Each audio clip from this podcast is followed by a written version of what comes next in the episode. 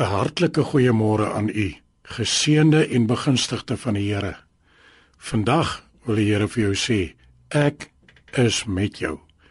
Waar u uself ook al mag bevind en waar u u ook al besig is, is die Here ook bewus van u.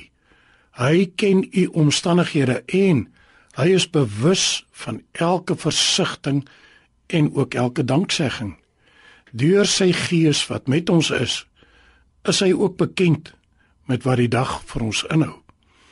Ons het elkeen ongelooflike potensiaal in ons en die Here wil daardeur verheerlik word.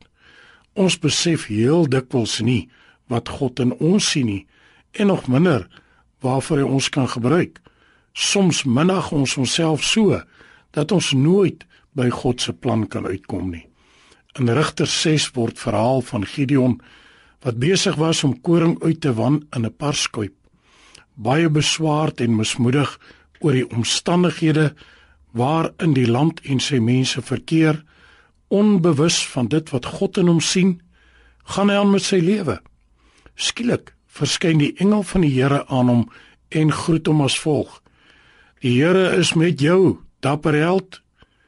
Die daaropvolgende gesprek sien ons hoe hy homself voorstel en sy onvermoë en sy swakheid te kenne gee.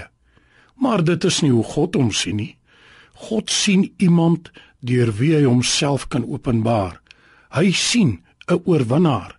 Hy kyk vandag na jou en hy sien ook iemand in wie hy in jou swakheid sy krag kan volbring.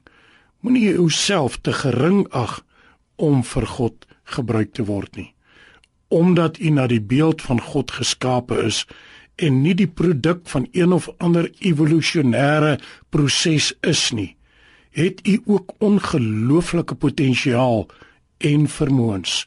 Die Here wil vir u sê dat u in staat is tot dit waartoe u uself nog nie ingedink het nie.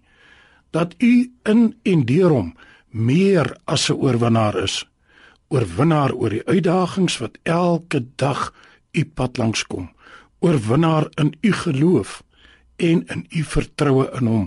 Oorwinnaar oor die aanslag van die siele vyand mag u vandag as 'n oorwinnaar triomfeer.